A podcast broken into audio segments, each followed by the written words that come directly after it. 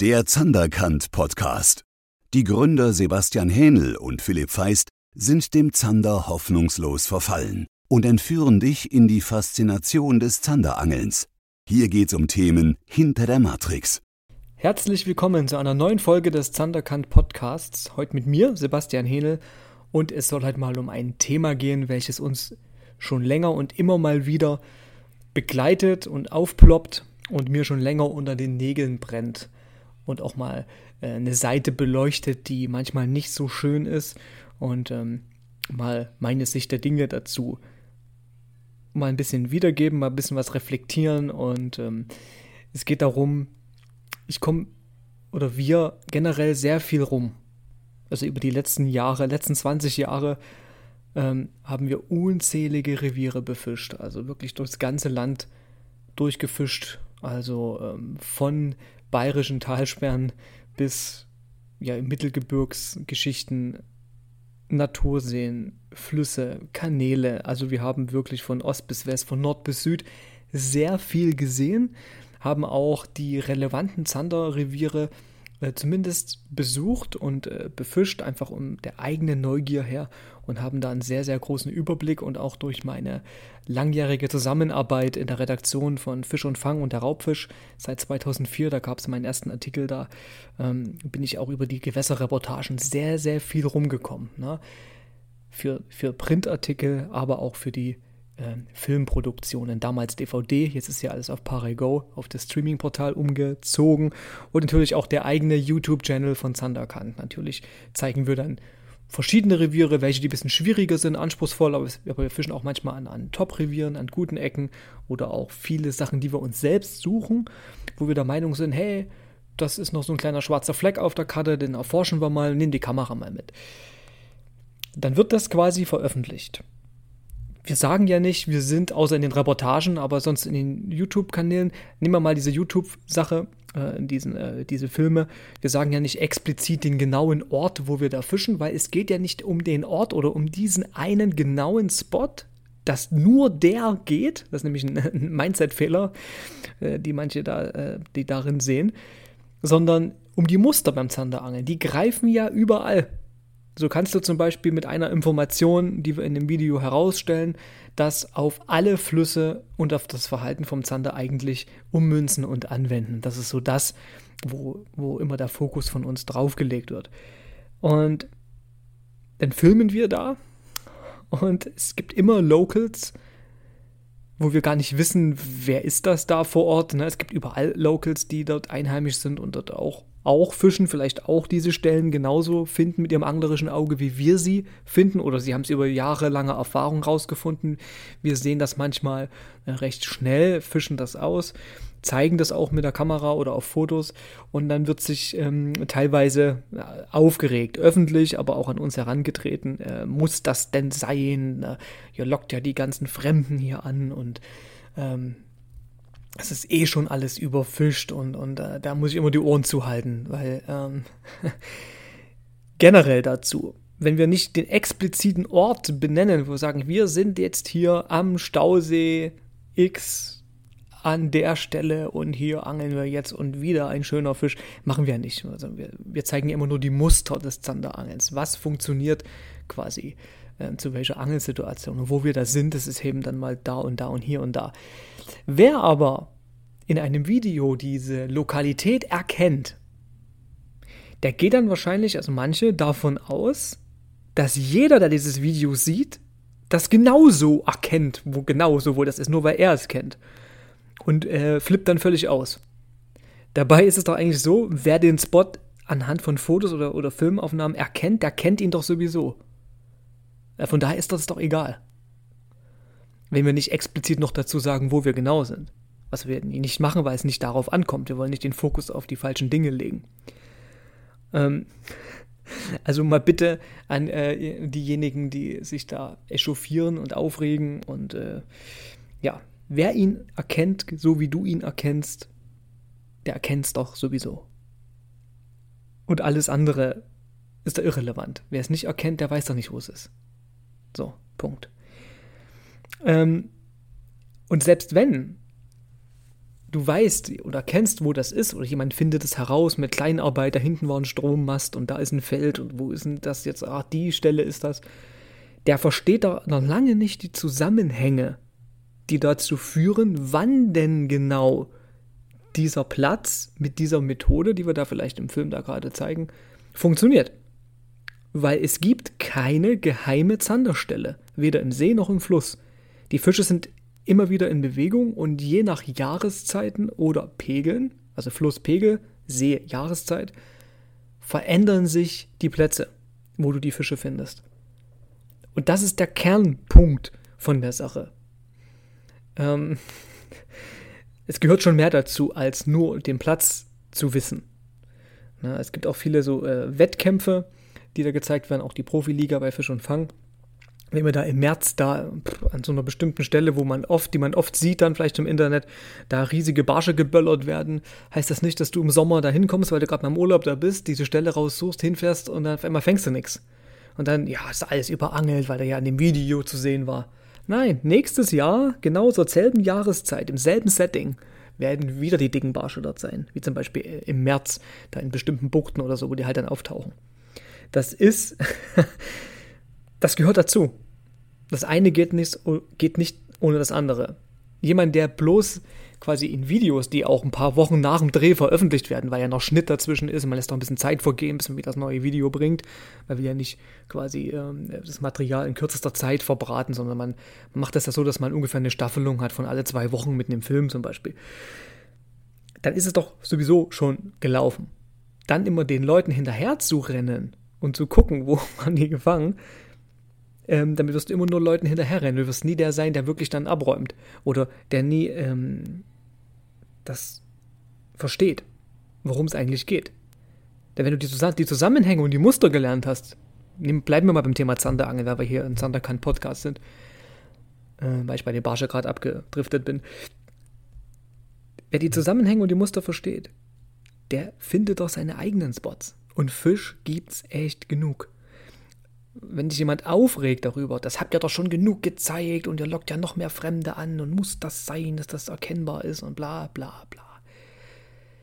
Wer so drauf ist, der hat ein Mangel-Mindset. Was aber daher kommt, dass er nur am selben Gewässer angelt und vielleicht sogar nur am selben Platz sein ganzes Leben lang. Dabei ist die anglerische Vielfalt extrem groß. Wir haben so viele verschiedene Gewässer, verschiedene Reviere, die nicht aus der Welt sind, die nicht sonst wie weit weg sind. Ich meine, ich muss auch immer ein, zwei Stunden fahren. Manchmal, um irgendwo hinzukommen, wo es echt cool ist. Und ich weiß aber, wann ich wo sein muss. Und das ist äh, der Erfahrungsschatz, den man halt hat. Aber wer dann immer natürlich nur an seinem Hausgewässer fischt, der hat dann dementsprechend auch eine kurze Zündschnur, wenn wir dort vielleicht zufällig auftauchen und dann mal die Kamera draufhalten. Weil er dann denkt, die ganze Welt kommt jetzt dahin und fängt seine Fische. Also dieser Begriff seine Fische kommt daher, dass er quasi eine gewisse emotionale Verbindung dann genau zu seinem Gewässer hat, weil er ja nur dort fischt.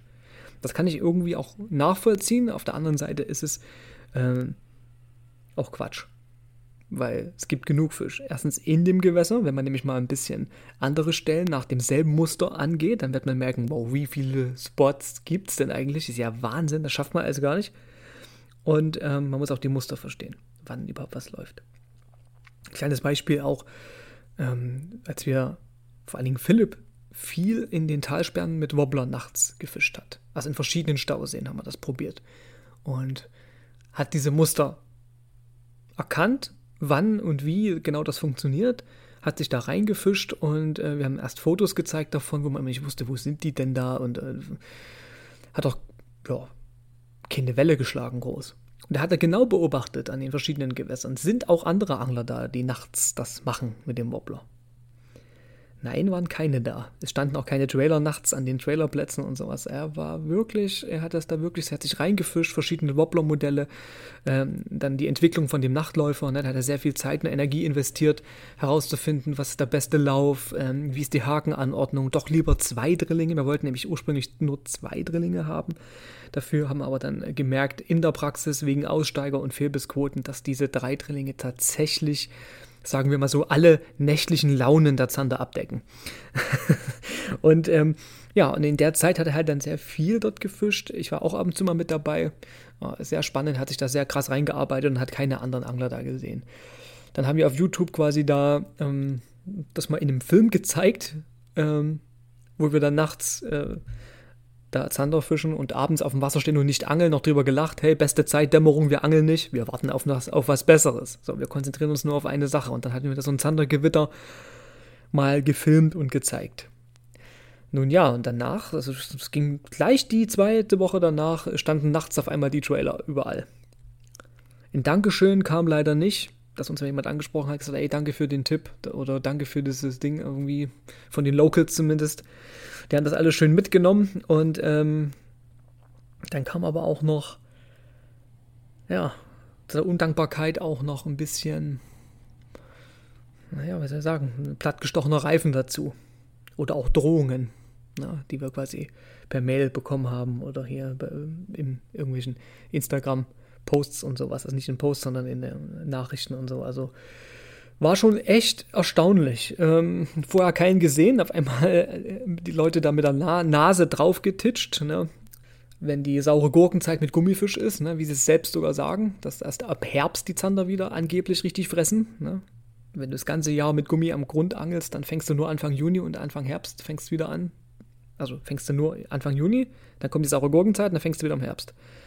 Und wo sind die in der Zwischenzeit, die Fische? Ne? Na, die sind da, die fressen auch. Und dann die ganzen Geschichten, die müssen für den Winter sich fett fressen. Jetzt geht das große Fressen im Herbst los. Ist Quatsch. Der Zander frisst im Sommer viel mehr, im hohen Stoffwechsel. Aber sie wussten es halt nicht, wie es funktioniert. Oder teilweise viele Leute halt. Ne? Ja, und dann wird man angefeindet, wenn man das dann gezeigt hat. Sogar ihnen selbst. Also es ist sehr, sehr seltsam, was man da so für Begegnungen hat die halt immer wieder auf äh, ein mangelndes Mindset zurückzuführen sind, das da bedeutet, ich habe einen Mangel in meinem Denken, dass es nur wenig Fische gibt und wenn andere das mitkriegen und kommen, gibt es für mich keine Fische mehr. Das ist aber echt Quatsch. Und ähm, kommt davon, weil man immer nur am gleichen Revier fischt und vielleicht immer nur dasselbe macht oder an denselben Stellen und dann ganz schnell eine kurze Zündschnur bekommt, was das betrifft. Beispiele habe ich auch aus dem Zanderkan Coaching. Ich habe mit dem Erik aus Thüringen, der hat solche Baggerseen, wo der Verein dann äh, auch äh, Zander setzt, aber seit zehn Jahren keiner gefangen wurde, mal mit Köfi oder so, aber mit der Spinnrute gleich gar nicht. Und die haben ewig keine Zander da gesehen und er hat das hat sich da viel probiert, hat gemacht und getan, ist nicht weitergekommen und dann durch meine Zusammenarbeit, also wo wir dann zusammen da einen Grund reingebracht haben, fängt er auf einmal Zander. Und das keine schlechten. Den ersten gleich 78 alles Fische, die gar nicht richtig befischt wurden, nicht effizient angegangen wurden die ganzen Jahre. Ne? Die reagieren auch entsprechend gut. Und dann ähm, fängt er jetzt regelmäßig und wird von seinem Verein jetzt angefeindet. Ihm werden jetzt Sachen nachgesagt, dass er irgendwas Illegales macht oder dass er ja, diese ganzen Zander, äh, die sterben ja, wenn er die, die, die anfasst und äh, der tut die ja alle verangeln und, äh, und von Leuten, die selbst keine fangen sehr, sehr interessant. Und nicht Erik ist nicht der Einzige, es gibt auch den Benjamin in Baden-Württemberg. Der hat unten ein ähm, Weiher-ähnliches Gewässer, sehr flach, aber trüb. Also der Zander fühlt sich da wohl, aber es fängt keiner welche, weil sie halt falsch gefischt haben. Ich habe mit ihm dafür das Flachwasser da wirklich eine Strategie erarbeitet mit der Spinnrute, die funktionierte, als er sich darauf eingelassen hat, als er das Gefühl dafür entwickelt hat, Stück für Stück über die Zeit. Und jetzt fängt er da wirklich regelmäßig, ist total begeistert, ist glücklich und wird plötzlich von seinem Verein angefeindet. Also er hat von einem regelrechten Shitstorm gesprochen. Und das ist sehr verwunderlich. Äh, uns begegnet das manchmal auch, äh, wenn wir erfolgreich sind irgendwo, dass wir irgendwas falsch machen oder äh, angeblich nicht, uns nicht an die Regeln halten oder irgendwas. Also das kommt von automatisch wird das, wir müssen das besonders, wir müssen besonders darauf aufpassen, dass wir uns an alles halten, weil wir ja im Fokus stehen. Uns kennt ja jeder. Also wäre vermessen und auch dumm von uns, wenn wir es nicht tun würden. Aber trotzdem wird man angefeindet. Aus einem Mangel-Mindset der Griesgrämigkeit oder der Frustration oder, nee, ich, ich will nicht sagen Frustration oder, oder Griesgrämigkeit, das ist vielleicht falsch und auch vielleicht zu verurteilen von mir ausgedrückt. Es ist ein Mangel im Denken. dass es halt nur wenig Fische gibt und wir fassen die an und ähm, die fängt dann kein anderer mehr und dann locken wir noch fremde Leute an, die dann noch mehr Fische fangen und dann fängt derjenige, der sich drüber aufregt, nie wieder Fisch. So ist das Denken. Dabei stimmt es ja gar nicht. Das ist total interessant, ähm, wenn man das einmal feststellt, indem man sehr viel rumgekommen ist und Gewässer auch über Jahre beobachtet hat, stellt man plötzlich fest, dass es so viel Fisch gibt, dass man den gar nicht angeln kann. Da reicht ein Leben für nicht. Auch wenn man nur drei Gewässer sich raussucht in seiner Umgebung von 50 Kilometern um den Wohnort zum Beispiel. Es ist der Wahnsinn. Und der Fisch wird nicht alle, im Gegenteil, er produziert sich immer wieder neu und wächst schneller, als man denkt. Und vor allen Dingen beim Zander ist es so, dass der wirklich der Nährstoffreichheit des Gewässers unterliegt, wie der Bestand situiert ist. Das hat also beim Zander ist es so, ist das Gewässer nährstoffreich, hat eine Planktonblüte, hat ähm, Zooplankton für die Zanderbrut, die empfindlich ist und Lichtschutz eben, zumindest im Frühjahr sollte er trüb sein, bis Mitte, Ende Juni, dann ist alles gut. Wenn er das Gewässer das hat, also es ist eutroph oder mesotroph, dann kriegt man den Zander gar nicht mehr los. Also du würdest ihn selbst mit aller Anglergewalt, die man aufbringen könnte und sogar mit Fischern, würdest du den Bestand gar nicht kaputt kriegen, weil der immer wieder sich neu formiert. Und je mehr du Zander rausnimmst, desto mehr schießt die Brut wieder in diese Lücke rein und schließt diese. Das ist das Paradoxum. Deswegen ist es beim Zander sehr gut, wenn man, wenn man im Mittelbau, im Küchenmaß, auch in, Eutroph äh, in eutrophierten Gewässern, die nährstoffreich sind, auch entspannt Zander entnimmt. Das tut dem Bestand sogar gut und beugt einer Verjüngung des Mittelbaus vor. Jetzt habe ich mal ein bisschen was Fachliches reingequatscht, was ich noch erklären müsste eigentlich, was da Mittelbau bedeutet. Mittelbau bedeutet so, dass die Zander dann so zwischen ja, 40 und 55 Zentimeter groß werden. Oder zwischen 40 und 50 der Großteil der Fische. Das hast du immer in den Gewässern, wo du viel fängst, wo du Stückzahl fängst. Weil einfach der Bestand sehr dicht ist und der sich gegenseitig konkurriert und damit klein hält und damit der ähm, Durchschnittsfisch im Mittelbau verjüngt ist, also im, Mittel, im Mittelmaß so zwischen 40 und 50 der meiste Fisch. Und in den Gewässern, wo die ein bisschen klarer sind, wo weniger Zanderbrut hochkommt, wo du es wirklich schwer hast, überhaupt einen Biss zu bekommen, dann ist es so, dass du, wenn du einen fängst, dann fängst du einen, richtigen, einen richtig großen, also eine richtige Granate. Und das liegt daran, dass du einen sehr, sehr schwachen Bestand hast, aber große Fische da sind. Und die und das hängt immer vom Gewässer ab. Also ein Gewässer, was nicht so klar ist und eben angetrübt oder nährstoffreich, wird immer genug Fisch produzieren. Das hört auch nicht auf. Das ist Wahnsinn. Ein kleines Beispiel mal in die Bachforellen rein, Kormoran-Problematik. Äh, wenn die Stillgewässer zugefroren sind, gehen die Kormoran im Winter in die Flüsse rein, tauchen unter jeden Stein oder jede Wurzel, die holen sich alles. Es ist der Wahnsinn. Und ähm, da gab es eine Strecke da im Erzgebirge in einem gewissen Fluss, ähm, den ich ja schon damals befischt hatte, als ich so 14, 15 war, Fischereischein frisch hatte, grüne Strecke, Maps, Spinner und vorwärts. Ne? Und dann kam die Kormoran-Problematik und man hat gemerkt, das, das gab's, da gab es wirklich nach so einem harten Winter Jahre, wo der Fluss wie leergefegt war. E-Fischen hat das dann bestätigt vom Verein, dass kaum Forellen da sind. Und dann lässt du den zwei Jahre einfach in Ruhe, machst nix. Auf einmal, ich war im dritten Jahr dann da, habe ich 76 Bachforellen in zweieinhalb Stunden gefangen. Wahnsinn mit Einzelhaken, ohne Widerhaken. Ne? Schön konntest auch, waren viele kleinere dabei, abhaken, aber auch welche für die Räuchertonne, war super. Da frage ich mich, wie kommt das, wie kann der Bestand auf einmal so wieder explodieren? Ganz einfach, weil die Nahrung, was an Bachflohkrebsen, an das ganze Zeug, was da, äh, Steinfliegenlarven, Köcherfliegenlarven, alles, was da so entsteht, natürlich in einer größeren Menge entsteht. Auch äh, Elritzen und Co. kamen wieder krasser auf. Und dann reichen wenige, oder, oder ich sag mal so, der Bruterfolg ist dann bei knapp 100 Prozent, kann man sagen, oder 90 Prozent. Der ist sehr, sehr hoch von den paar Forellen, die dann noch geleicht haben. Auf einmal flutet es dieses Gewässer wieder mit Forellen. Wahnsinn, von ganz alleine. Beim Zander ist es ähnlich.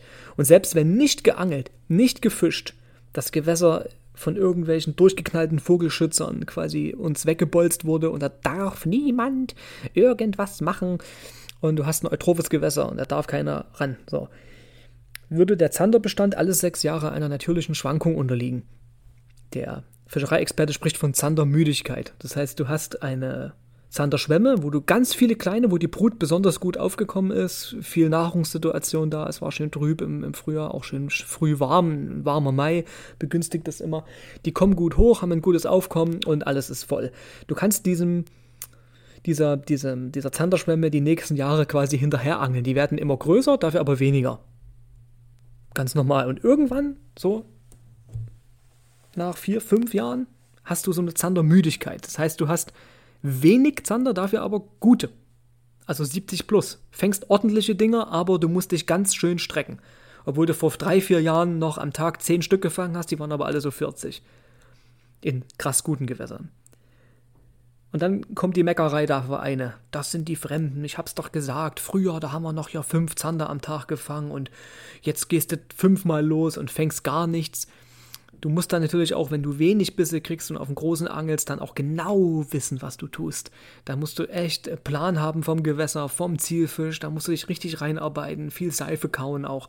Und wenn das losgeht, dann wird dann immer geschimpft auf die anderen Angler, auf die Fremden. Wir müssen härtere Regeln machen. Wir dürfen die, äh, wir müssen Nachtangeln verbieten, wir müssen das Echolot verbieten, wir müssen Boote verbieten, wir müssen Angelrouten generell verbieten. Also die werden richtig krass, die, die, äh, die kennen kein Halten, aber aus Unwissenheit. Und auf einmal kommt die Zanderschwemme wieder. Ist der Zyklus wieder rum. Und die sagen, seht ihr, unsere Maßnahmen haben gegriffen. aber auch an Gewässern, wo keine Angler sind, kein Angelverein, kein Fischer, nichts, ist diese Schwankung völlig normal. Und das musst du eigentlich immer wissen. Und wenn du mit dem Wissen quasi äh, durch deine anglerische Welt gehst und auch deine Gewässer mal damit betrachtest, taugen die überhaupt für einen Zander? Ist überhaupt ein krasser Bestand drin?